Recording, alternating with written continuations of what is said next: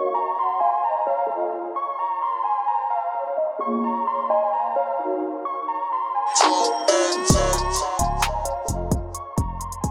everybody, and welcome to Due Discourse, where we have conversations that need to happen. I'm your host, Ronald Taylor. And I'm Chris Long. Welcome to part two of What We Believe. So, episode three, part two of episode two. And uh, we're going to kind of go through and hit the ground running with some, you know, some terms of uh, of really big importance for us as Christians, like uh, propitiation, justification, uh, sanctification, and glorification. Where you know some of you may be un- like unfamiliar with these terms, but they really do hold a lot of weight. Um, you know, just the definitions behind these things that um, really hold fast to the only way to salvation being through Jesus. All right, so Chris, uh, can you tell us what propitiation is? What is what does that word mean?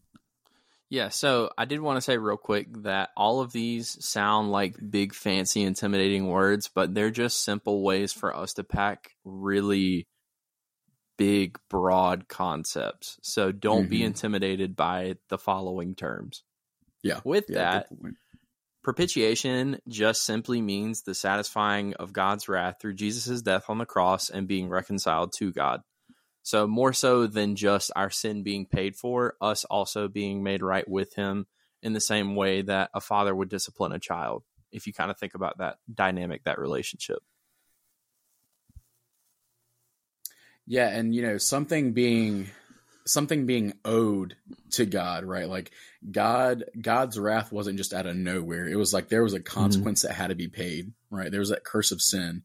And so, you know, Jesus doing that uh, allowed us to be reconciled to God through the propitiation of sin, right? Mm. Um, and then justification, what's that? So, justification is the process in which sinners are made or declared righteous in the sight of God. If you think about it, it's kind of like law and order in that we are made right before the judge. We are declared not guilty because someone has taken our place. Our yeah, price yeah, like, has been paid for. Right. Yeah. You, we see that root word, right? Justified, right? Mm-hmm. Justice, just. Um, and so we see that things are, are made right. Things are, are being made just. Um, and then sanctification, what's that? Yep. So sanctification is a little bit different than the rest of these words because it's not an instant, it's not a moment. Sanctification is a lifelong process and it means being made more like Jesus from one degree of glory to the next. So when we just say one degree of glory to the next, what we mean is from the time that you become a believer to the time that you are once again reconciled with Christ, that entire process from point A to point B is sanctification. Yeah, and that's such a huge thing for us as believers because you know every other faith that exists is works based, right? They mm-hmm. all like they're all working to attain to something, but for us, you know, we're we're justified through Christ's death on the cross, right? Through his propitiation of sin, through his grace by our faith. And so we are immediately justified at salvation, right? Christ has paid mm-hmm. that penalty on the cross. There's nothing, there's no us working toward nirvana or working toward salvation or working toward heaven or a specific level of heaven. You know, sanctification is just us continually being made more like Jesus by the time that we spend with Him and we, we spend in His Word and in prayer um, and in fellowship with His church, right? We're just slowly, you know, morphing into looking more and more like Jesus until we come into glory. And that leads us to our, our last, you know, term there, which is glorification. You want to give us that definition, Chris? Yeah, so glorification is the completed work of reconciliation. It's the moment when the Christian is made perfect and a whole and whole in a new body after Jesus' return. Yeah, for sure. So, you know, us right now, we are in imperfect bodies. Lord knows I'm in an imperfect body. Me and you both are in imperfect bodies. And so, you know, a lot of that is is just contributed by sin, you know, the curse of sin. Um, your boy is a big boy. I got to wear glasses, you know, like we have health stuff that goes on. Um, we have sickness, we have disease, you know, we we have things that happen because of the curse of sin. Mm-hmm. And we know that, you know, Christ as he died and rose again, he rose in a glorified body. He ascended in a glorified body, sitting in the right hand of Jesus, or sitting at the right hand of God. Sorry. Um, and as he's in heaven, he's in human flesh, right? He's still in the flesh sitting beside the Father. And we'll join him in that when he comes back for us, right? There'll be a, a bodily resurrection of the dead uh, when Jesus returns for his church. And so in that, we'll come into a glorified body, you know, whatever that looks like in perfection. Um, and also in glory, just like in knowledge of, of who we are, you know, through Christ, um, in heaven, you know, lacking in nothing. It'll be what what the human was to look like from the beginning, right? And that being reconciled and that um, that looking perfect with the Lord. Now, uh, we also wanted to talk, talk about, you know, we know that the the Bible is split into two parts, right? We have the Old Testament and the New Testament. Um, we look at God's old covenant to Israel and his new co- and uh, his new covenant through Jesus to Israel, which mm-hmm. is also uh, the Gentile church, right? We see that the gospel is attainable even to Gentiles and not only the Jews. Um, and so, in that, though, I think one thing that I've, I've heard and, and have had conversations with people is they would say, well, if we have the new covenant, if we have the New Testament, why is the Old Testament, you know, still there? Why do we still have the Old Testament? What are your thoughts, Chris? Uh, yeah. So, the old covenant is basically pointing to Christ. You know, we see all of these things, all these prophecies that point to a coming Messiah, and we know that Christ is that Messiah. So with the old covenant, it's evidence for it and it points to Jesus. Yeah, and you know, a lot of these church fathers that we see, like, you know, people like Abraham, uh, Moses, David, like the, these, the, all these men are types of Christ. It means they they show mm-hmm. a pattern of the coming Messiah, and where they play a part in the salvation of Israel through God. But they all point to Jesus, who is the ultimate prophet, who's the ultimate priest and king, right? Whereas all these other men were just men, and and Jesus is God and man. Um, we see in Hebrews 8 6, it says, But as it is, Christ has obtained a ministry that is much more excellent than the old as the covenant he mediates is better, right? And him being a mediator is just him being that that middleman, right? Him being that person between man and God, since it is enacted on better promises. Hebrews 10, 15 through 18, it says, And the Holy Spirit also bears witness to us, for after saying, This is the covenant that I will make with them after those days, declares the Lord, I will put my laws in their hearts and write them on their minds. Then he adds, I will remember their sins and their lawless deeds no more. Where there is forgiveness of these, there is no longer any offering of sin. He's talking about that salvation that we get through Jesus, right? He's talking about that accessibility that we have now because Jesus died on the cross. He paid uh, he paid that debt to appease the wrath of God. That's that hmm. propitiation mm. there. And it, this is so big because I think so often, you know, people that are upset with Christians or, you know, angry with Christianity and saying, you know, how could God allow these things to happen or do these things in the Old Testament? we have to realize that God was participating and God was working in a sinful world, right? Mm-hmm. Like wars happen, murders happen, like the things that these men did were fallen because they were born in the curse of sin. God was still working in a cursed world, in a fallen world, but that doesn't mean that God was broken and God was cursed and God was fallen. He was working in the parameters that we brought on ourselves, right? In the garden. And so, even in looking into things in the Old Testament and how people would say, oh yeah, but you can't do this and you can do this and look at all these different laws that people aren't obeying now. Well, these this Levitical law stuff, you know, a lot of these things we're no longer bound by, like you know, not wearing multi you know multi fibered shirts. Um, you know, you can't wear a polyester or cotton shirt, or you can't do literally anything on the Sabbath, or so on and so forth. Right? There's some really, really, you know, uh, stickler laws there that people go, yeah, why would you abide by that? Like, why would you do that? Why don't you guys abide by that? Well, it's because we're not bound by the old covenant anymore, right? We're bound by the new mm-hmm. covenant mm-hmm. through Jesus, where he's forgiven us of our sin. Now, uh, in the midst of all of those things, you know, that coming from part one and kind of leading into the beginning of part two here, you know, that is our, our overarching perspective on our faith, right? Of Christianity, what, what scripture says, uh, we're to obey and what commands we're to obey. Now, we also wanted to talk about, you know, where we lie on, you know, kind of second and third tertiary items. Like we have a our first tier are things that are non-negotiables, right? Those are those those four things we talked about earlier, like you know the Trinity existing, God being the only God, Jesus being um, our salvation, being God, uh, being born of a virgin, living a perfect life, uh, dying and resurrecting, uh, you know, rising from the grave and coming back for his people, you know, and all the things in between. And that scripture in of itself is 100% without error. Those are all non negotiables. Like if you don't believe any of those things, you are not a Christian. You can't be a Christian. There, there's no mm-hmm. way.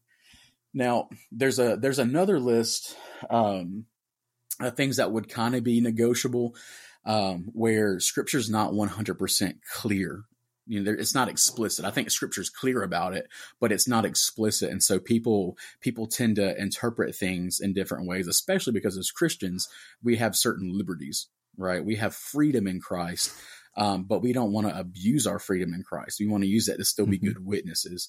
Um, the freedom that we have in Christ is to not allow us to do everything, right? Uh, Paul poses the questions in one of his epistles. He says, Should we go on sinning so that grace may abound? He says, by no means, right? Absolutely not. We shouldn't do that because if we're dead to sin, how can we live in sin? So right. that's not the point. The reason we have forgiveness, the reason we have grace right through faith is so that we can serve freely. If we're not bound by that weight of sin, if we're not bound by the heaviness of trying to be perfect, if we're just focusing on ourselves, right? If we're not bound by that, we can focus on others because we know that our debt has been paid.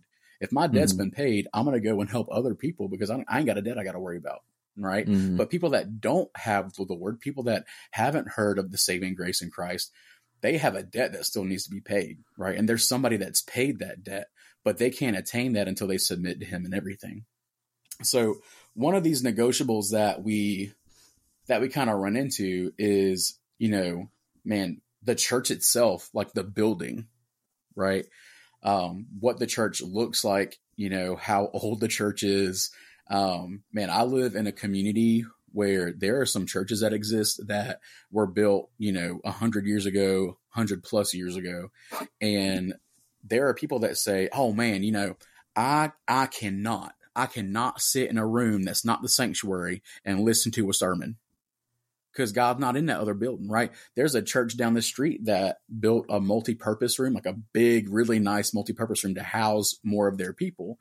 And they were starting to have church services in there and people left the church because they said that God wasn't in that other room, even though it was in the church, right? It's the church. Crazy. It's connected to the church. And they were like, they left the church because they stopped meeting in the original sanctuary. Now, why does that not make sense, Chris? Um, because the gospel has to exist worldwide and 100 year old churches aren't in Pakistan and China.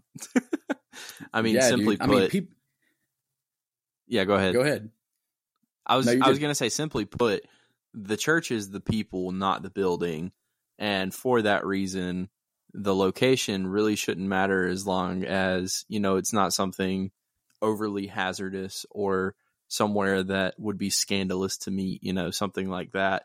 The type of building, the meeting place where you worship and learn more about God. It's funny that people care about it as much as they do, honestly. And like even the secondary stuff within what is the building, like, you know, changing carpets, going from pews to chairs, stuff like that, little things about the building itself almost become idolatrous, I would say. Oh yeah, it's it's steeped in traditionalism, right? Mm-hmm. People get so stuck in the traditionalism of, you know, well what did our forefathers do? And going from that, it's like who cares? right? It's right. not about what our forefathers thought. They did what they they did what was normal to them because that was their way of life. But their way of life is not your way of life now, right? Yeah, great. It's like people Papa keep Paul. Yeah, I'm sorry great Papa Paul thought that the sanctuary needed red carpets, but he also thought that he needed to own three slaves. So like great Yikes. Papa Paul's opinion isn't really that accurate. Great Papa Paul's a racist. great Papa Paul probably has a dog that was in the garden. no, because there was per- the garden was perfection. No Appalachian bloodhounds for Grandpa Paul. dude and it's it's so wild though. Like that stuff it just blows my mind. Like man i you know i remember being in in youth group and you know we would wear i wore a hat all the time dude. Like i wore a hat everywhere growing up. Mm-hmm. and i i remember like there were some adults that wore hats. There were some kids that wore hats. I mean you know it just we wore a hat everywhere and even now, you know, like if I wear a hat on a Wednesday night or something like that, because I'm in the church building, it's like this huge sacrilegious, like offense against the Holy Spirit and God because somebody's wearing a hat in church. And it's like, dude, you know, first off, I get I get the cultural aspect of it, you know, where people go, Oh yeah, you know, don't wear a hat at the dinner table or don't wear a hat when you pray or, you know, so on and so forth. But it's like, man, the the the way people get up in arms about this stuff is mm-hmm. bonkers. Like it is nonsense. Like especially if it's somebody that doesn't go to church often, or maybe it's their first time stepping into a church. Man, chances are you're going to push them away from hearing the gospel because you were so up in arms about them wearing a specific thing to church. Right. Yeah. And it's like, go ahead. No, you're good. I was just going to add in, um, kind of what you were saying about how you know you don't know where someone's coming from. So mm-hmm. you having that kind of attitude towards it is more likely to push them away from not only your church but from the gospel itself rather than draw them closer. Yeah and it's like you know people talk people are so fixated on you know especially going back to the the church you know the church situation and god not being present you know in another room other than the sanctuary. And you know, all, all of that obviously stems from a heart, you know, a heart issue. But mm-hmm. it goes to pose the question is like, man, what does their spiritual life look like? You know, right. if, if they only feel that God is existent in the sanctuary, is that because the only time that they're with God is in the sanctuary? Ooh. You know, are they are they studying? are they studying at home? like like are they studying? Are they spending time in his word? Are they praying? And it's like you know how many people leave their bible in a church pew on sunday and the next time they see it it's because it just becomes a seat placeholder you mm-hmm. know wow. And it's yeah. like dude we we don't we're not focusing on the lord. We're focusing on you know trying to pull the speck out of our brother's eye instead of pulling the log out of our own right? I think mm-hmm. we're and that's just human nature. That's stuff that we deal with internally. It's like, man, I'm, I, we get so fixated on trying to point out sin in other people's lives to make us feel better about our sin. And that we can't do that. Like it's, it's our nature, but we have to fight against our nature, right? And that's that part of sanctification that we're talking about. Like, even though we're justified in Christ at salvation, we have to continually be looking at the example, right, that Jesus posed on earth so that we may become more like him in the Lord. Because, man, you know, if if I can sit like at my desk or at my kitchen table and open up the Bible, right, be in prayer, do my quiet time, spend time in the Word, and be present with the Lord, like what difference does that make on what I'm wearing or what building I'm in? As long as his people are gathering corporately, right? Jesus mm-hmm. met in the houses of people, right? He met in people's houses, not in the temple every single time. Like they were they were doing church. They were doing the first like house church, right? they yeah. were doing discipleship group. They were meeting and he was preaching in other places outside of the temple. And it's like if God is doing that, why shouldn't we? And then one other thing that um you know, one thing that really bugs me is when people harp on about presentation right? When they talk mm. about, mm-hmm. well, you have to wear a suit to church, right? You have to do this, you have to do that. Um, because we want to present ourselves like we want to look the best before God, right? And it's like, dude, you know, we we really have to pay attention to the point where when God says he looks inwardly and not outwardly, that not only goes for our souls, right, and our relationship with him, but that goes for church, right? Mm-hmm. God would rather see somebody with a clean soul in relationship with him than a filthy soul that's dressed in a suit. Yeah, 100%.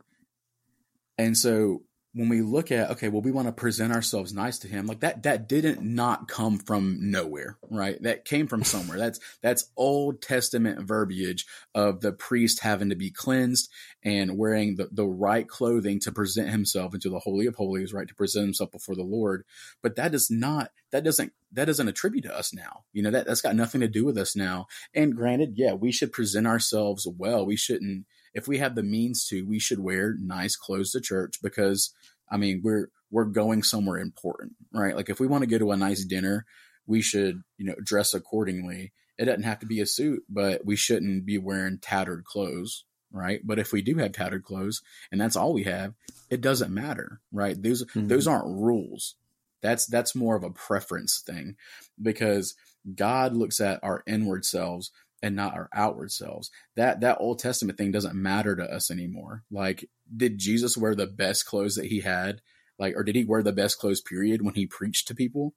No, like he was wearing a tunic and sandals and was dusty and dirty because they were nomadic, right? They traveled everywhere. So if God, if God the Son, right, can preach to people and his disciples can preach to people, if Paul can preach through letters in a prison cell, shackled to a Roman guard in a dungeon, like sure enough, we can sit and wear blue jeans and a polo, right? Or even a t shirt like at church. Like mm-hmm. God does not care. There are bigger things in our lives and bigger hills for us to die on in the sake and name of the gospel than what people wear, what the temperature is in the room, what the color carpet looks like, whether you're in the sanctuary in a multi-purpose room.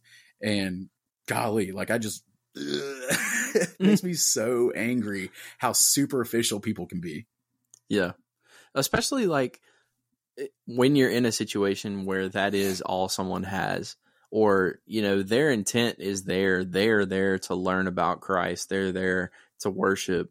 And that gets torn to shreds because they have on a salt life t-shirt rather than mm-hmm. you know a button down shirt. Yeah. Like it, it just it boggles my mind. Yeah dude i i go to a predominantly white church and i think the big thing in that is just because man it's it's in the sbc and way back in the day, you know, the SBC was fairly racist, right? There is mm-hmm. just a predominantly white uh, convention. And so, because this church is so old, I think these families have continued to go to this church. And though we don't have any, you know, we don't have any issues in leadership or anything with racism now, I think, but it's the same families that go, right? Mm-hmm. We have a lot of these, these I think a lot of these churches still have these subcultures and demographic subcultures that go to these churches because it's just they were they were instituted in a time where segregation was still a thing. And now these family lines continue to go to these churches and they're still, you know, there's still integration. Like they, we've we've had a couple of, of black families join our church um, that has since you know ended up moving away, or like you know one of our guys ended up joining the military, and so, but it's still predominantly white just because of the area that we live in, right? And the demographic mm-hmm. that we serve.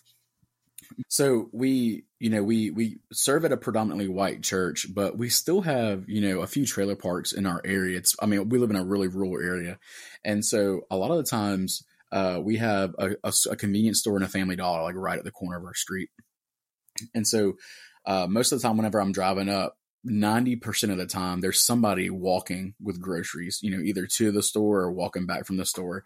And if I'm coming home, you know, I'll swing by, I'll give them a ride because they're usually just going, you know, a mile up the road um, to one of these trailer parks up here. And so most of the time I can get in and, you know, somebody will hop in the truck, give them a ride to their house. I can have some, a little bit of conversation with them and then invite them to church. Right. Um, I don't condone picking up hitchhikers but I have defensive safety measures on my person to where if something does Stay go strapped. bad, I have a chance of, you know, neutralizing the threat. Um, but one guy I picked up last year and he was a really, really nice guy, really cool guy. Like we got to have some conversation and I invited him to church. And sure enough, that next Sunday, he came to church. Like he came in and slipped in the back and he like was wearing like bedazzled cowboy boots and blue jeans and like a really really colorful button up shirt and like a, a rhinestone cowboy hat like it was awesome like, like it was so awesome cowboy and you know the first thing in my head wasn't what the heck is he wearing? Right? That wasn't the first thing in my head. The first thing in my head was holy crap, he showed up. Mhm. Right? Like this is awesome. That like praise God that he showed up. And that's that's like that's something of the Lord, right? That's something that the Lord the Lord gives us because I think any other person would go, what the heck is this guy wearing? You know, who the heck is this guy? I've never seen him before in my life. And it's like no, like our first inclination, like Jesus's first inclination would be, man, it's so good to see you here. Right. Mhm. And I think he's come a couple of times since then. Like he'll, he'll come in like after service has already started and then he'll leave like during the worship set. And so I'm never able to catch him like before or after service to have a conversation with him. Um, but it's been so good to actually see him, you know, show up every once in a while and and hopefully you know the lord is doing something in his heart um to where you know there's times where he thinks about coming to church and i Mhm. pray that we'll see him more often in the future but if we come at him like if somebody comes at him like what are you wearing? Like who are you? Why are you here? Like you don't belong here. Like that's not going to win people to jesus. And Mhm. there are people that are so comfortable in doing that but boasting the name of jesus right? Mhm. like that that is crazy to me. Like it's so crazy to me that people can walk in confidence and be like jesus would be satisfied. They think jesus would be satisfied that they're saying these things and they're being hateful right and they're being rude and they think it's because like oh well we're calling them out you know we're holding them accountable. No you're not. You're you're bullcrap. Like you're Mhm. doing the exact opposite. You know you need to hold yourself accountable and it's just yeah it's wild. I could i could ramble on forever about that but we'll move on. Um so one of the biggest things um as well as you know just clothing i think there's there's a big issue within the christian church about modesty right? Like um and we we'll do a separate episode uh, about this later on. But you know when we're looking at clothing for christians like what's appropriate for christians? Uh, what's appropriate for christian men to wear? What's appropriate for christian females to wear?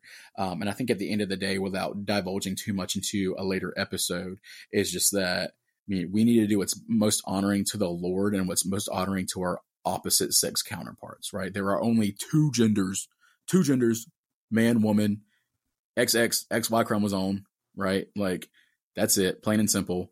We'll do another we'll do an episode on that too you know why not? Mhm. yolo. But that's so important and we need to be okay our questions need to be what's glorifying to the lord? What's what's going to be beneficial and guarding to my brother or my sister right? Because at the end of the day it's what we are. Like as christians everybody that is around us are our brother or sister and we need to treat them as such so if i wouldn't wear a specific thing around my little brother or my little sister then you probably shouldn't be wearing it right So Ronald, Um, you're if- saying that I, 17 year old female, when I go to the beach with my friends, can't post an Instagram picture afterwards? Uh, you can if you're not naked as long as you're not promoing something. yeah, I mean, as long as you're not only fans in it on the beach, you know. like, golly, some people out here just wearing underwear. Like, okay, yeah, just hear me out for a second. I it's just I could there- see this email, so I wanted to go ahead and address it. There, there are females, right, that would not walk around in their underwear, right, like panties, bra, in front of the opposite sex. Like they would literally walk around uncomfortable. They'd cover up. Granted, there are some females that don't care, but I'm saying for the most part, you know, they would not want to. They would not want to have people see them in their underwear. Yet they'll go and wear a bikini that sometimes is more revealing than the underwear they wear, and are completely fine. Like that is mind boggling to me. Like that just goes to show it's just like it's a it's a mental thing, right? It's like you're just you're not making sense. Like every these things are not joining together, right? Two and two mm-hmm. is not making four right now, and so we'll we'll talk about that some more. But we definitely at, at the end of the day on that, if we want to we want to guard our brothers, we want to guard our sisters because believe it or not, like women lust too, right? We want to guard the opposite sex. And you know what? You may say, well, all men are trash. Like they just need to guard their eyes. But you're right. Men should, men should guard their eyes. I'm not disqualifying that, right? Um, scripture says if your, if your right hand causes you to sin, cut it off. Like if your eye causes you to sin, gouge it out, right? Like that, that is true but it's also like we should also be guarding our brothers and sisters. Like if you've got uh, a Christian brother that is really struggling with pornography or struggling with lust or struggling with impure thoughts, like why would we want to encourage that? It's like if you have an alcoholic and you like if you have an alcoholic friend or you have an alcoholic parent or brother, like it would be a no-brainer to say, "Hey, we shouldn't keep alcohol in the house because you know, they're going to want to get this drink. They're going to want to drink this alcohol. Like, I don't want to set them up for failure. Well, we don't want to set an alcoholic or an addict up for failure. But when it comes to like not wearing any clothes, it's like my body, my choice. Mm-hmm. And it's like, yeah, but it's not like it's God's body, right? Like God has ownership of your body as a believer. So it shouldn't matter about what you want. We should be serving other people. Yeah, I think. But before that... I get before I get into another episode, I was just going to touch on that real quick. I think that the culture is going to strongly disagree with you there and have some major mm-hmm. issues with what you just said. But again, you're speaking yeah. from the heart of if you are a believer. That's the big asterisk yeah. there. Yeah, and and we'll definitely, you know, we will hit we'll hit really in depth uh, on that topic um, at a later date, and I think you know that'd be something that's interesting, and we will definitely come at it from both viewpoints too. One of the things that we want to do uh, when we have specific, you know, uh, topic episodes is looking at things from both both viewpoints and seeing why we agree with one over the other. Mm-hmm. So the other thing that we look at is like uh, alcohol use, tobacco use, uh, language, right? These will be other topics that we hit on, but at the end of the day, like, yeah, we have, we have a freedom in Christ, but we have to not allow that to, to bring us to sin, right? And so we, we're to be sober minded in all things. And the Bible is very explicit about drunkenness, right? But man, they consumed wine, they consumed, um, you know, alcohol and there there are times where it alludes to strong drink being beneficial, strong drink strong drink being okay, but not drunkenness. And so we we talk about these things in moderation. So when it comes to alcohol, when it comes to tobacco, like uh, chewing tobacco or smoking tobacco, like pipe tobacco, cigars, um, cigarettes are a little bit different. Uh, even chewing tobacco, I mean, both of those things can become addictive and can become a crutch to where we will want to avoid those things. But, you know, if you are just, you know, socializing, socially consuming these things or have a hobby in consuming these things, like I have a bunch of friends and even myself, like I'd like to smoke a pipe tobacco. Um, I like to smoke pipe tobacco. And, you know, with that, it's not something like I don't, I can't remember the last time I smoked a pipe. It's probably been months at least because it's not something that I have a crutch and you know it's not something i'm addicted to um, i don't have an issue with alcohol personally like i'll socially drink every once in a while but i live in a parsonage right i live on church grounds and a part of that constitution is that you can't have alcohol on the church property and because i'm not addicted to alcohol like I, I don't need it, right? I don't need to drink all the time. And so it doesn't bother me. It's like, yeah, I'll respect that. You know, I don't, I don't care. I, there are people in our community and people in our church that hold a different viewpoint right? Because whether or not we can consume alcohol, it's not a non-negotiable, right? It's something that people just have their interpretation of scripture and that's between them and the Lord. And as long as we're not sinning against the Lord, like as long as we're not acting in drunkenness, you know, I think we can all live and agree to disagree, right? Mm-hmm. Um, and then language, man, I'm, I'm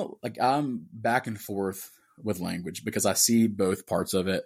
Um, and again, we'll have a more in depth episode on this topic, but I think curse words are words, right? They're words. Like they, they hold just as much weight as other words. And I think the most time, the most times that you see cuss words is when people are angry or upset, right? And during that time, I think a cuss word holds the same weight as if we were using regular words to insult people right or to try to mm-hmm. harm people or to dig at them and so i don't i don't have anything against curse words in of themselves i don't like to use them often because i feel like it's just a lack of a vocabulary right? So I'll, sometimes it'll slip out. Like if I stub my toe, you know what? Sometimes the the S word's gonna come out, right? like sometimes, like sometimes it, it just it happens, or you know, it's just it'll blurt out. Okay, yeah, I'm human, right? There was a it's BC Ronald, yeah, there was a BC Ronald, and he had language, right? Um, but in that, it's like the the reality of people can hyper fixate on cuss words, but then still spew hatred, right? Mm-hmm. And spew toxic words and and treat people horribly. And it's like we're we're not we're not looking at the right thing here. We're we're that's legalism, right? That's these are things that you're trying to hyper fixate on one specific thing and ignoring the issues of the heart. And we'll we'll have more conversation on that all, all that to say, we need to have our speech be edifying, right? We need to encourage others. We need to love others. We need to have seasoned speech. You know, it needs to be seasoned with salt. It needs to taste good. It needs to be flavored. Um, and so we'll, we'll leave that at that. So the next thing we wanted to talk about is our, our sacraments, right? Can so I back up for just a second? I'm yeah, sorry. Yeah, yeah, sorry. No, um, you're good. So My I bad. had one thing I wanted to say about alcohol and tobacco, and then one thing I wanted to say about language. So, as far yeah, as alcohol it. and tobacco, you kind of alluded to this a little bit, but the line is different for different people. So, you kind of talked about mm-hmm. if you have mm-hmm. an alcoholic in your house, not to yep. have alcohol in your house.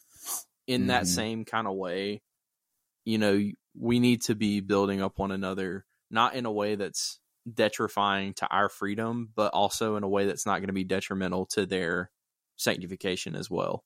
Yep. So I think that's important yeah, we, to touch on. Yeah, no, that's great. Like we we definitely need to be above reproach. I think in Christian circles mm-hmm. you hear the phrase being above reproach. And that means like being outside of a way where people could blame you for something even if you're innocent in it. Mm-hmm. Right? So it's like for me as a Christian, like I'm probably not going to go to the ABC store in town because if I see any one of our congregates in the ABC store, they're going to be like, boom, Ronald's an alcoholic. right. or if like, if I'm at a Chili's and I'm sitting at a bar and I'm just like, I feel God in this Chili's tonight. And one of the congregates walk in and they're like, oh, boom, Ronald's an alcoholic. It's like, no, I'm not. Like, I could be having a drink, but because we live in a broken world, because we have fallen people that are around us, we have people that assume the worst in people we have to be above reproach and, and avoid these things, right? Like as a pastor, I'm not going to be in a room alone with like a female student or even another female, right? Because obviously I'm not going to have, or Lord willing, right? We're not above anything, but I'm not going to have like an affair or, you know, a type like a inappropriate relationship with any female other than my wife. I'm going to have an appropriate relationship with my wife. Mm-hmm. But people see people of the opposite sex in a room together, they're going, boom, like they're doing something wrong, right? Mm-hmm. They're sinning. It's just like it it's tainted people's view of seeing people like that because pastors have fallen, right? There there are pastors falling as we speak right now. They're they're failing at their calling. They're falling into lust. They're falling into temptation. They're falling in sin. And I could never say that I would never, right? Because we're not above that. But mm-hmm. Lord willing, I would never and I will never like only by the grace of God, not through any of my means, but th- through what God has done through me. Mm-hmm. And so we have to be above approaching these things, even though we're like, yeah, I would never do that. Like, there's no way I would do that. That's stupid. Like, yeah, but people fall all the time. And so, in order for me to not even have that temptation like present itself, is to be above reproaching that. Yeah, I was also going to say it's not just the pastors that suck that you know, go through this, deal with this. Oh I yeah, yeah, yeah, yeah. Me personally, I held Ravi Zacharias in high regard, and then mm-hmm. after he passed, everything that came out afterwards. That's not a man you would have expected to have those kinds of things happen, but it is, and it did. So yeah, and for for those of you that are listening that don't know who Ravi Zacharias is, he was, I mean, this huge evangelist. He was a pastor. Um, he was an incredible author. Like, I mean, seemingly incredible man of God, right? That wrote uh, wrote and spoke just so much good content that drew people to the Lord, right? Mm-hmm. But ended up he had money in like massage parlors, like owned massage parlors, um, just really sexual sin, you know, really sexual stuff happening, sexual sin happening, and just was not being obedient to the Lord, right? Was being kind of a crappy person. But that's also a testimony of how the Lord can work in spite of people, right? Like Mhm. we saw how, man, David was a mighty king. David was a man after God's own heart. But in that same vein, he was a piece of garbage that lusted after Bathsheba and ended up getting her pregnant and then killing her husband on the front line of the battlefield, right? Because of his sin. And so, man, there are times where, man, Ravi Zacharias, I think, uh, knew the Lord. I think he wrote incredible things. I think he wrote incredible things that we can we can attain to and use today that still are truth, right? But he was still kind of a garbage person, right? And that's where we have to realize we can't put men on pedestals. We can't put men in in high standing because it's not the men we're worshiping; it's the Lord that they serve, and it's the Lord that we serve, and know that we're none of us are above falling. Um, and so we have to continually, you know, be on defense. We have to be fighting sin and killing sin before it kills us because it will. You know, we see that the enemy is like a, a crouching and prowling lion seeking to, to kill and destroy us. And we can't allow that to happen. Yeah, and then the second thing that I wanted to touch on was about language specifically. So, Mhm. as some of our listeners may know, I recently graduated with a degree in English. So, I have studied linguistics, and one of the biggest aspects of linguistics is that I study that too. Sorry. Hashtag big boy status. Hashtag Olive Garden. Um, so in linguistics, words don't have meaning until we attribute meaning to them. So Mhm. the the four letters F U C K or S H I T don't have a particular nuance to them until we use them a certain type of way. So if I said that to Ronald as opposed to calling him Baldy, that has the same impact because of the meaning behind the words. Mhm. So intent has a lot. My point is intent and then cultural relevance has a lot to do with how language is perceived. Yeah, I mean, we see in the Old Testament that if you call somebody baldy as a kid, you're just going to get eaten by a bear. So, Two bears specifically. yeah, two bears. Did you see there was a bear on ECU's bears. campus yesterday? no, I didn't. There was a bear. That's he was crazy. just chilling. I'm gonna have to look that up. I did see that there were a couple bears like sawn in Chapel, like seen, sorry, in Chapel Hill. Sawn. Um, Yeah, dude, I corrected myself. Leave me alone. he said gosh. sawn. Chris is such a bully, dude. What a baldy. Well, you can't talk, so if we if we want to go back to uh to episode two Dude, the font was so re- tiny. And re-listen to you not being able to read, The font was so tiny. There was nothing I could do about it. I was doing my Well. best. I'm gonna set you an appointment with your eye doctor next week. All right, mo- moving on. Not to completely derail everything, but so we are um we're going to look at some of the sacraments that we have that we observe as Christians. Um, and basically, a sacrament is Latin for used for a sacred purpose. Uh, so these are symbolic external gestures, right? They're visual gestures that reflect internal change and grace from the Lord, uh, from and through Jesus. So New City Catechism actually says the sacraments or ordinances given by God and instituted by Christ, namely baptism and the Lord's Supper, otherwise known as communion, are visible signs and seals that were bound together as a community of faith by his death and resurrection.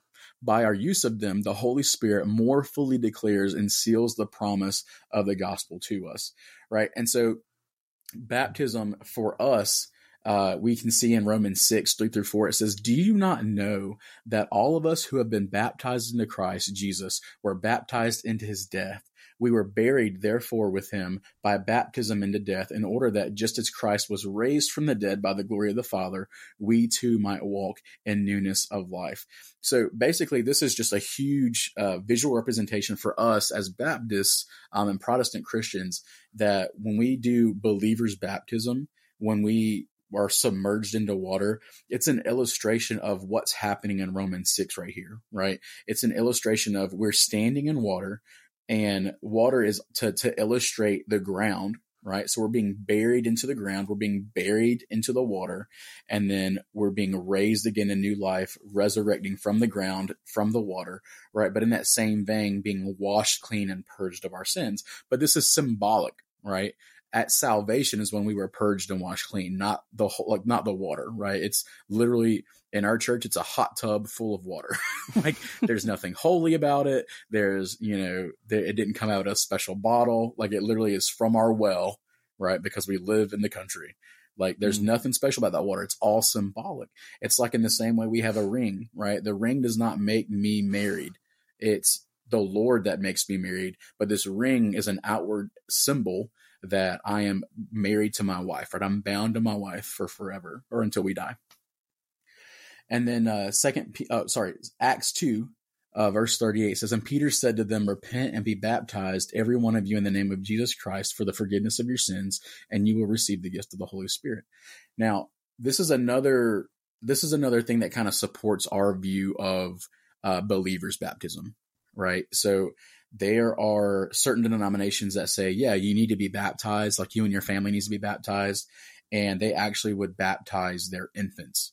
Um, they would do a sprinkling, right? Some people would do a full submersion of your baby, and if you haven't seen videos of those, they're they're hilarious. Like you need to go to YouTube and watch baby submersion baptism because literally they just go boom and splash the baby into the water and bring it back up baby's pissed, parents are surprised. Like it's it's a whole thing. It's awesome. Dude, the funniest um, thing was during COVID when the churches that do sprinkling were just using water guns to spray the babies. Yes. Like what is happening?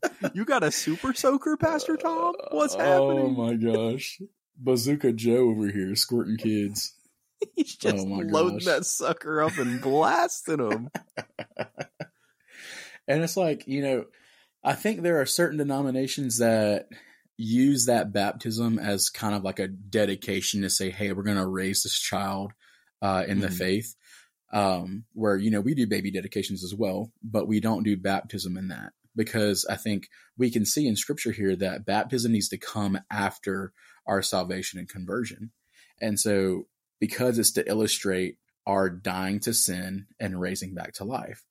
And so that's why we proceed with the believer's baptism instead of sprinkling infants, because it's like people that believe in that would take scripture and say, you know, hit, like they and their whole household were saved uh, in that in that moment.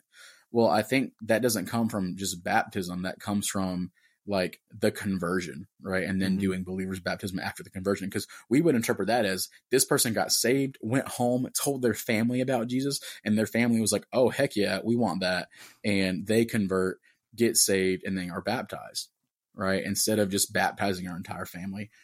So that in a nutshell is kind of what we what we look at in baptism. We believe in credo baptism, right? We believe in baptism after salvation. Uh, pedo baptism is infant baptism, where some churches believe in that. One way or the other, uh, there's it doesn't disqualify you from being a Christian, but I think we are being sinful and disobedient if we are, if we don't go into baptism as believers because uh, we don't we're not following that that sacrament correctly right? We're not we're not com- we're not completely obeying that that ordinance and and the way the lord has us to. Um, and then communion you want to talk about communion for us? Yeah so First corinthians 11 23 through 26 says for i received from the lord what i also delivered to you that the lord jesus on the night when he was betrayed took bread and when he had given thanks, he broke it and said, This is my body, which is for you. Do this in remembrance of me. In the same way, he also took the cup after supper, saying, This cup is the new covenant in my blood. Do this as often as you drink it in remembrance of me. For as often as you eat this bread and drink the cup, you proclaim the Lord's death until he comes. All right. So, what's important about communion, Chris? Um, that is symbolic. no, I'm just kidding. I'm just kidding. Um, um, communion, in essence, is a remembrance of Christ and his work on the cross. And we do it in honor and in reverence to Jesus for his work on the cross. Yeah, for sure. And it's like, you know, he talks about the the bread being his body, right, symbolically, mm-hmm. and the the wine, which wine, alcohol, just leaving that there, um, the wine being his blood, right, is to to show his work on the cross and us remembering his work on the cross. And he says, "For often as you eat this bread and drink the cup, you proclaim the Lord's death until he comes." Right. This is a time where exactly like Chris just said, right, we're able to remember the Lord, um, and we should do that as often as as we can. Now, this is where we have some nuance, right? Some people go, oh, well, then how often should we participate in communion? You know, how often should um, we do this? Because we don't want to overdo it, but we don't want to do it too less, right? So we there are churches that exist that say, hey, we're going to do communion every week, or we're going to do communion once a month, or once a quarter, or once a year, right? Does that matter? No, not really, but that we should do it, right? How often do you think we should do communion, Chris? Um, I don't want to put like a certain like if you don't do it twice a year, you're not a real church. But I would say every one to two months minimum. I feel like is so like once a quarter, frame. maybe. Yeah, yeah, that makes yeah, sense. that's what we do. I think really, I think that's like what a lot of a lot of SBC churches do. Uh, Every church that I've been a part of has done communion every quarter. Mhm. I I kind of fall in the, line of I would do communion every week if I could. Mm. Right. And here's the reason why I say that. Because it says, For as often as you eat this bread and drink the cup, you proclaim the Lord's death until he comes. Right. If I'm proclaiming the Lord's death until he comes every time I participate in communion, why should I not participate that as often as I can? right. you know and a lot of arguments that we see are well we don't want to overdo it right? We don't want it to lose its meaning. We don't want it to lose its worth. We don't want it to lose you know its um its impact. Well i, I used to agree with that. Honestly i did. But one of the things that made me not is what are our viewpoints of prayer? Right? How often should we pray? Mm. how often should we fast? And in the bible we we, we say that we're, we're to pray without ceasing right? We should always be in some form of prayer. We should pray to the lord more often than not. And it's like well if we should pray without ceasing right? If we should constantly be in prayer if we should constantly be in communication with the lord shouldn't we do it less so that it doesn't lose its impact? Shouldn't we do it less so that it doesn't lose its meaning to us? No we should do it as often as we can and we should one we should hold ourselves accountable and we should uh you know we should be upset with ourselves if it loses meaning right? We Mhm. should be we should be reevaluating ourselves if it loses meaning and it loses impact and purpose. And so with that it's like man like if we're meeting congregationally like if we're meeting corporately man we should probably you know participate in communion corporately as often as we can because in that man we're proclaiming the lord's death until he returns.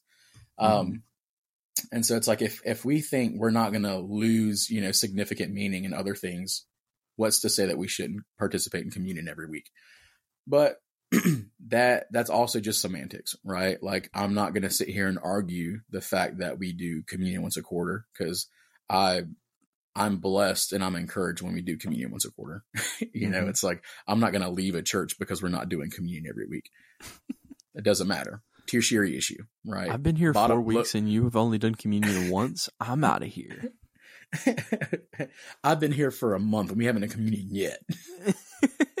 and moving forward, we're going to talk about um, like music, you know, kind of and connecting with that that building conversation that we had was, you know, people get so fixated on like traditionalism and they get so fixated on uh, where they're at and what they're doing specifically, they kind of lose focus on the the purpose, right? And the purpose is us is for us to give glory to the Lord, right? So when we talk about music and we look at song type, lyrical content, and instruments, I think we can start to delve into some really dangerous territory and people going, oh, yeah, well, it has to be him only. It has to be contemporary only. Like, it has to be this. And it's because I like it, right? Because I Mhm. think this is what's best. Well, it's not about what we think, first off. It's about what gives God glory and what, you know, what's going to communicate to your audience. And so what's, what's so funny to me is, you know, we are going to, we're going to an older church and we, we it was initially like a hymns only church, you know, obviously like a lot of other Southern Baptist churches. And they're like, it's because it's the way it's always been. And without delving in too much, because we're gonna do this, we're gonna we're gonna do a separate music podcast as well, or a separate music episode. But without delving in too much, you know, what we believe is that we have to glorify and honor the Lord with our song, right? And we should communicate in ways that are theologically rich and about Jesus. And I think mm-hmm. one of the ways we can do that is we can we can entertain old songs, but we can also entertain new songs because we want to match the culture that we're living within, right? Like literally hymns that were written way back in the day that people go, oh man, these are so perfect. Like these are the utmost in honoring the Lord and it's brilliant. Like they were originally bar songs, right? like these are things that that were with the culture of the time, but now they're just like they're so liturgical, right? They're so part of the church, even though at one point in time they were new. Right. Mm-hmm. At one point in time, people even said hymns were too rowdy for the church. And so even today we're running into the same thing because of the fallen nature of the church. But we have to realize like in the utmost we want to give god glory in the types of songs that we sing. And we'll talk about we'll talk that we'll talk about that some more uh, in our music episode. Did you want to add anything about music real quick uh, before we move on chris? If I add anything, it's going to turn into another 45 minutes worth of content because this is one okay. of this is one of the biggest points of contention within culture and within the church itself. And I mm-hmm. certainly can't wait to do a whole episode about it because it deserves an episode to its own. Yeah, yeah, it's going to be awesome. Um, and we're also so two more things uh, that we're going to kind of talk about what we believe in, then we'll wrap things up. I know it's been almost an hour. Um, we are looking looking at Bible translations. We're going to do an episode on on Bible translations as well. Um, I personally use the ESV. Is that what you use as well, Chris? Yeah, I uh, use and the I, ESV, the church... but the CSB too is okay. Yeah, yeah, yeah. For for reading purposes. Yeah, CSB is really good too. Um, we use the NKJV at the church, which, um, at, in a nutshell, we believe in literal translations. We, we want we want to read a literal translation of the original manuscripts in Greek and Hebrew. Um, and the NKJV does that, the KJV does that, ESV does that, CSB does that. All those translations do. We want to try to stray away from other ones. Um, not saying that they're wrong. Even the message is a good paraphrase of scripture, but when we look at the message, it's literally a paraphrase, right? It's it's lacking mm-hmm. in a lot of things. It's it's just giving main ideas and themes of scripture where that can be lacking in our study time mm-hmm. right? But it's it's good to read just in a in an overarching type of setting. Um, but we'll you know we'll we'll hone on that later. But really, we just want to make sure that we're as close to the literal as possible. I kind of I stray away from the KJV because I don't speak KJV, right? I'm not speaking in thous and thys all the time, and the fact that that's in there doesn't make it any more holy than any other translation. It's just the way that the people spoke and when it was written, right? Mm. So get off your horse if you're KJV only. We'll we'll deal with you later. um, and then free will versus security. We believe that we have free will in, in Christ, but we also believe that there's a security in our salvation. Um, right? Hebrews 10 says, Therefore, brothers, since we have confidence to enter the holy places by the blood of Jesus, by the new and living way that he opened for us through the curtain, that is through his flesh, right? The veil was torn. And we, since we have a great high priest over the house of God, let us draw near with a true heart and full assurance of faith, with our hearts sprinkled clean from an evil conscience and our bodies washed with pure water.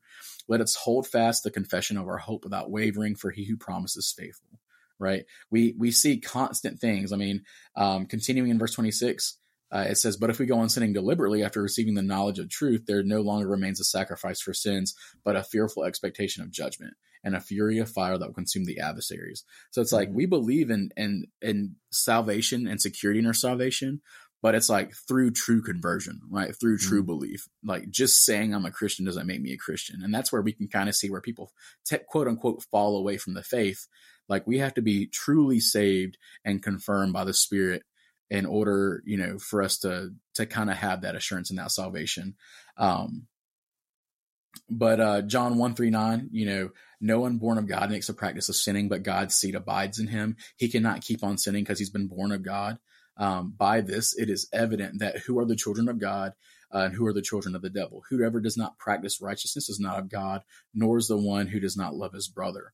Um, we, I mean, it, countless Romans 6, 1 through 4, Romans 6, 15 through 18. It just, it goes on and on where we see security placed in scripture. And we'll, we'll look at that some more. Um, I think people, people delve into the idea that you can fall away from being saved and fall away from the faith because there are people that say they're Christians and then they end up not being Christians. But just mm-hmm. saying that we're Christians doesn't mean that you're a Christian right? That's that's just lip service. But we see that, man, if we if we're in the grasp of the Lord and we truly are saved, He will deliver us from that, um, and and keep us from falling away. Because it's like God is capable of all things. So if God is capable of saving us, who's going to take us out of His hand? Nobody. Mm-hmm. It's impossible. We can't do that. So that really, uh, in of itself, you know, is um, is where we're at. We'll we'll talk about. We're going to do another episode, uh, kind of digging into that some more with you know Arminianism, Molinism, and Calvinism, uh, just different viewpoints of theology, like our knowledge of God and our study of God. Um, and you know what each of those things mean, uh, what types of people those are, and you know more of where we fall into those categories as well. Um, I think that's going to be a really cool uh, episode for for Chris to to have a, a Chris Long takeover. Uh, but they'll they'll be fun. So we really are excited for you guys to join us on this. Like we we really wanted to take a couple of parts and kind of hone in on things that we believe um, and where we stand and then we you know we'll go forth and these aren't this isn't you know an exhaustive list of things that we're going to talk about. You know hopefully we'll go on years and years and uh, and have some really really cool episodes have some really cool people on with us uh, to see where they've been what the lord has done in their lives and to have conversations that need to happen right? Misconceptions that the world is bringing and offering and pulling people away.